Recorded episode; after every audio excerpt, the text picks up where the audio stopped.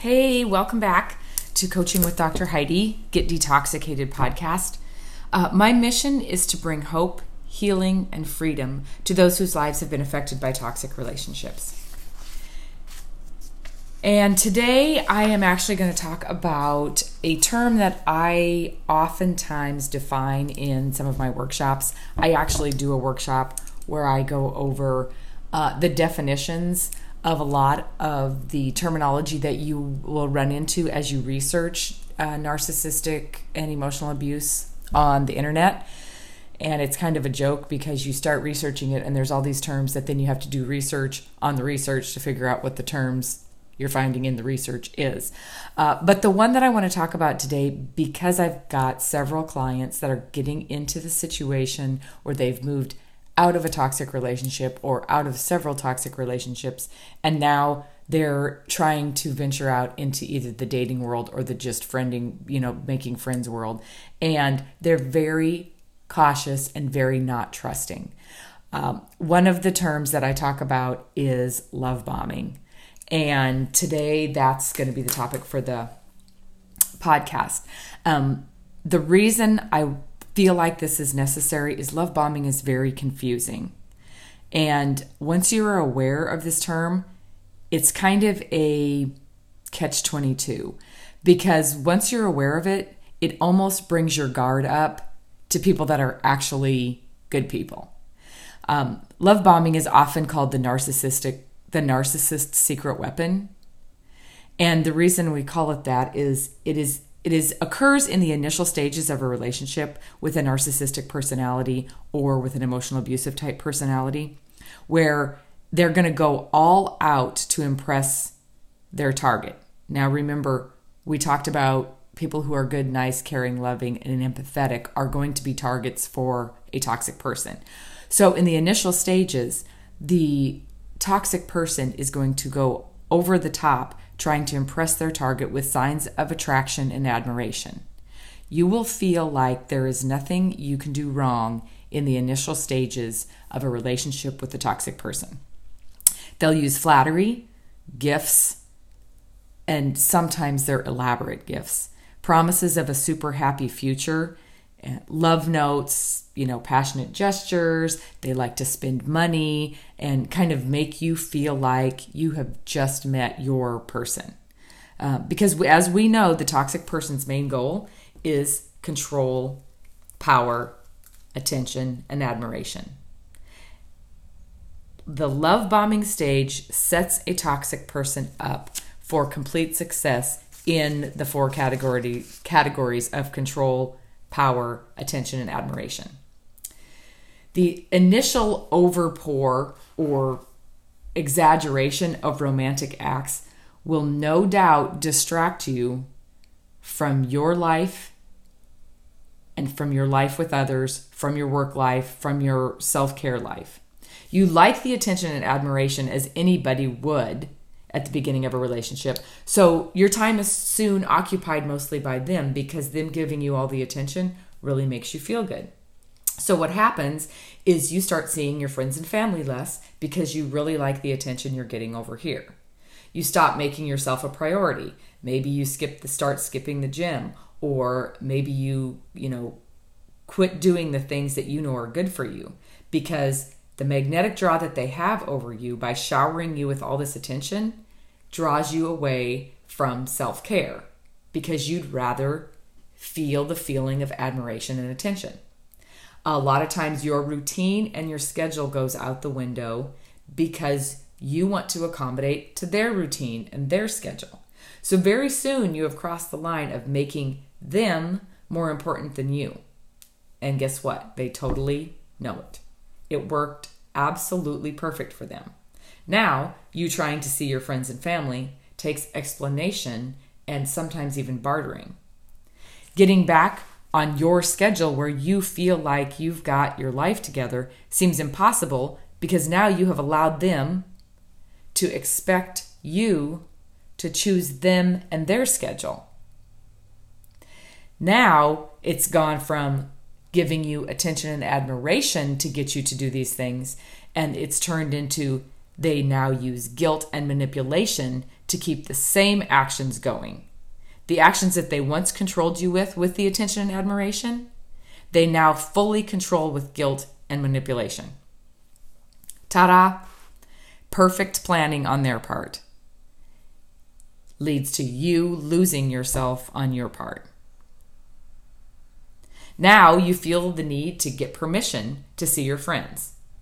You need to promise something in return to go visit your family, to get a pedicure, go to the gym, go hunting with the guys.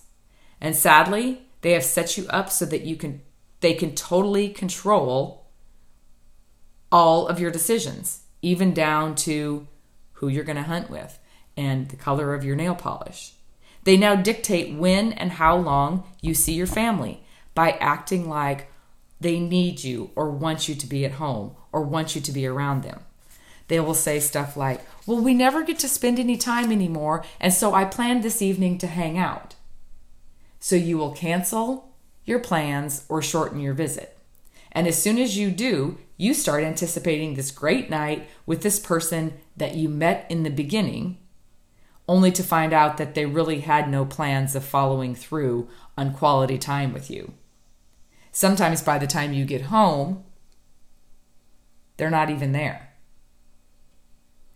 So that's it that's an example of they basically set you up to think that they want to spend time with you so that they can control the amount of time you spend with other people. The whole reason for this type of action is to keep your attention on them. Anything that takes your attention off of them makes them feel less in control. They control. That's what they do. We've talked about that from the beginning of the podcasts. If you tell them they're a controller, they will absolutely deny it. So you need to always remember that. Actions speak louder than words. One client I had always got her nails done. Absolutely beautiful woman. Um, she began dating, and the friends and the family, and the taking care of herself, and the going to the gym, and the going to the um, to get her manicure was taking time away from him. And so he would actually nitpick on her taking time away to get her nails done. Well, it's what she had always done. So now she's feeling guilty about it um, and insisted on doing it anyway. And what he started doing was okay, fine, you can go do that, but I'm going to pick the color that you paint them. So, what in the world? So now she's trying to take time for herself and she's getting a manicure and now he's in her mind because he gets to pick the color. So something she totally used to do for herself has turned into now to something that she does for him. But the question is, how did it get to where she had to make a deal to do the same thing that she's always done for herself? And when she left, she was unable to even pick her polish color because she had been being told what color polish she was picking for so long. Another client who um, was in a situation, um, fishing is his favorite pastime. Peace was what he got when he went fishing. All the cares in the world went away, all the work stress went away, at least for a couple hours. When they first met, she encouraged his time alone and she admired his self care until she needed more attention. That's when she sold his fishing pole. The one thing that gave him peace, she took away. So now, not only can he not go fishing, she has also created a memory that revolves around her, and that's going to surface every time he goes fishing. So, in summary, the things they say they admire about you in the beginning are the same things that they use to control you later. Another angle to the love bombing stage is the level of trust they coerce you into giving them. They are so enamored by you in the beginning that they will divulge that you will divulge your biggest secrets to them. Because they are so quickly proving that you have just met your soulmate. They're probably secrets that you have never told anyone else, maybe things that you are embarrassed of or things that you've done that you're not proud of. But as they convince you that you are to trust trust them and how trustworthy they are and non-judgmental they're going to be they trick you into admitting all your secrets And they sometimes will even say they have similar secrets. So you will divulge your entire past now down to the nitty gritty details, expecting them to do the same, and you will only get parts and pieces of their past in return. The love bomber then gathers up all these sometimes embarrassing and very personal information that you have just given them, and they tuck it right into their little back pocket. And they leave it there, leaving you to believe that they have your back and they will support you.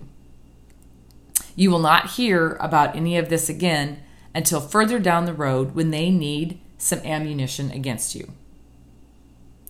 And when it comes back up, it does not have the same trustworthy, non judgmental feeling that it had when you divulged it. Rather, it is used as blackmail or just another tactic to get something that they need from you, or to get you to do something, or to get you not to do something, or to make you feel bad about yourself. Sound familiar to any of you? If so, I am deeply sorry. Um, I have been there. It is then confusing to move forward into other relationships unless you have your boundaries set because of the fear of trusting.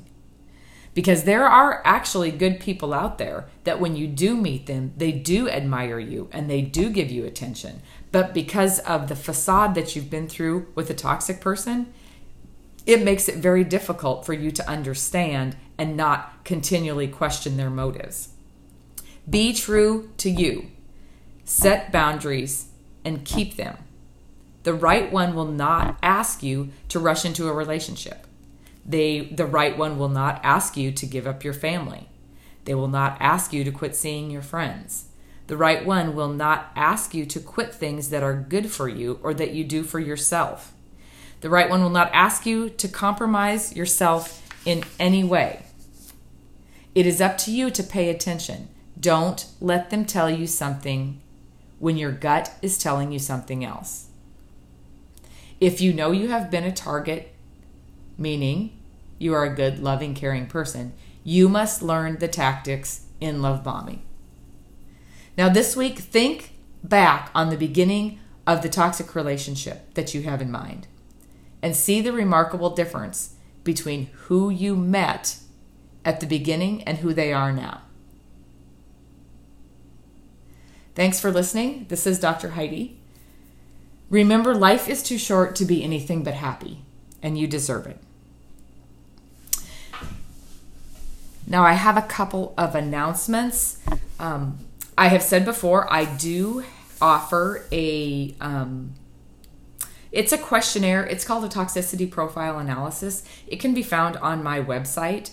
Uh, the website right now is edgewellness.net, and there's a toxic relationship page where the TPA can be found.